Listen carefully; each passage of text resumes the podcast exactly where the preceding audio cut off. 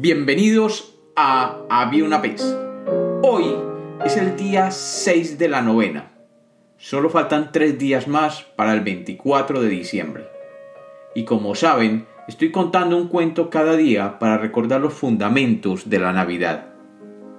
Gracias a todos aquellos que han estado siguiendo los cuentos. Hoy tenemos uno muy importante. El perdón. Bienvenidos de nuevo había una vez. Espero que lo disfruten. Había una vez, había una vez un pueblo que se enorgullecía de tener el pesebre comunitario más grande y bello de toda la nación. El pesebre medía 30 metros de largo y 8 de ancho, y era un atractivo turístico mayor. La Navidad ya estaba llegando, solo faltaban cuatro días, y el pesebre lucía hermoso. Pero algo faltaba. Cuando las puertas de aquel pesebre comunitario se abrieron para las visitas diarias, los primeros visitantes notaron que algo no andaba bien. Un niño que iba con sus padres salió corriendo a la puerta y dijo, Papá, mamá, no hay nadie.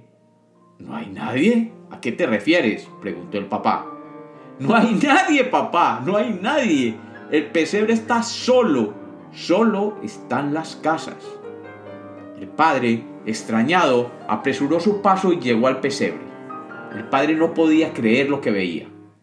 Todas las figuritas del pesebre habían desaparecido. Extrañado, regresó a la puerta de entrada y le dijo al encargado, Señor, ¿sabe usted que el pesebre no tiene figuritas? ¿Se las llevaron acaso para limpiarlas? Si es así, por favor, diga que las pongan de nuevo. El encargado de la puerta corrió al pesebre y regresó pálido. No entendía qué estaba pasando. Ciertamente no había ninguna figura. Así que se fue para donde el alcalde del pueblo y le dijo, Señor alcalde, se robaron el pesebre. El alcalde levantó la cara y dijo, ¿Que se robaron qué? El pesebre, señor alcalde, el pesebre. El alcalde se levantó de su escritorio y corrió al pesebre. Comprobó que efectivamente estaba vacío de figuritas. Solo había construcciones. Todo estaba allí, excepto las figuras humanas, angelicales y animales. Todas se habían desaparecido. El alcalde mandó a cerrar las puertas de acceso y dijo, Lo siento, tenemos que investigar un robo. Las puertas se cerraron y el pesebre quedó a oscuras. Para resolver este misterio debemos devolvernos un día. Cuando los visitantes del día anterior salieron y cerraron las puertas de aquel pesebre, todo quedó como siempre. El pesebre era perfecto y armonioso. Pero algo sucedió uno de los pastores del pesebre que estaba cuidando las ovejas, por error, dejó que una de las ovejitas saliera a caminar sin supervisión. Y la ovejita se puso a comer el pan que estaba en la ventana de una de las casas del pueblo que representaba a Belén. El panadero, que había dejado el pan allí, vio que su pan había desaparecido y salió corriendo a la calle. Por allí estaba la figura de un hombre a caballo, y el panadero pensó que él se lo había comido. Así que salió a perseguirlo gritándole. El hombre a caballo, cuando vio al panadero que lo perseguía, hizo correr más a su caballo, y este caballo al correr pasó sobre un jardín de flores. El dueño del jardín, furioso, vio como el caballo pisoteaba sus flores, y tomando un jarrón de la ventana, se lo lanzó al caballo. El jarrón cayó sobre la carretilla de un campesino que llevaba hortalizas. Las hortalizas se echaron a perder, y el campesino levantó la voz contra el dueño del jardín y lo insultó. Mientras lo insultaba, el burro que empujaba la carretilla salió corriendo e iba regando todo sobre la pequeña callejuela. El guardia, que estaba patrullando las calles, vio como la calle ya estaba toda sucia y cuando vio un grupo de niños recogiendo y tirándose lechugas, tomates y papas entre sí, pensó que esos niños eran los culpables de que toda esa comida estuviera tirada en la calle. Presuroso llamó a otros guardias, y entre todos tomaron a los niños y los detuvieron. Los padres de los niños, que eran unos pastores que iban a ver al niño Jesús, se ofendieron de ver cómo maltrataban a sus hijos, pero tenían que estar cerca al portal, así que se mantuvieron en su sitio, pero comenzaron a hablar entre ellos, renegando del maltrato de los guardias.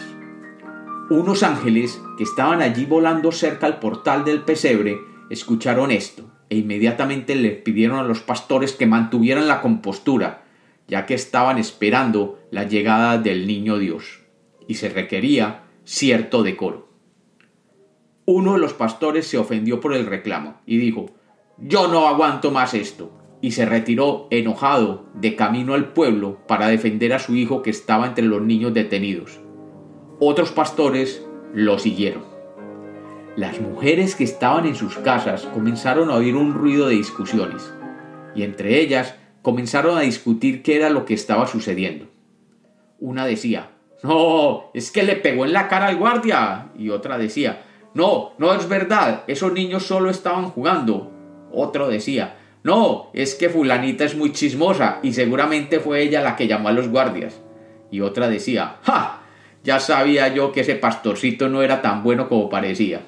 En fin, todo se fue llenando de comentarios y chismes sobre lo que estaba sucediendo. Los reyes magos, que todavía estaban a las afueras del pueblo, ya que todavía le faltaban cuatro días, se enteraron de lo que estaba pasando allí, porque un loro fue y les comentó. Ellos dijeron, ¿será que si entramos al pueblo o nos esperamos aquí mientras pasa la pelea? Y un zorro que los oyó fue y les contó a las gallinas que estaban en el corral que algo horrible estaba pasando, ya que los reyes magos habían parado su viaje. El zorro tenía segundas intenciones. Los gallos salieron a ver qué estaba pasando y el zorro se entró en el gallinero e inmediatamente un perro entró también al corral a proteger las gallinas. Y todas comenzaron a volar, asustando a los marranos que salieron corriendo con tan buena suerte para ellos que entraron al pueblo y se encontraron todas esas legumbres en el suelo. Y gran festín se estaban dando. En fin, todo era un caos en ese pesebre.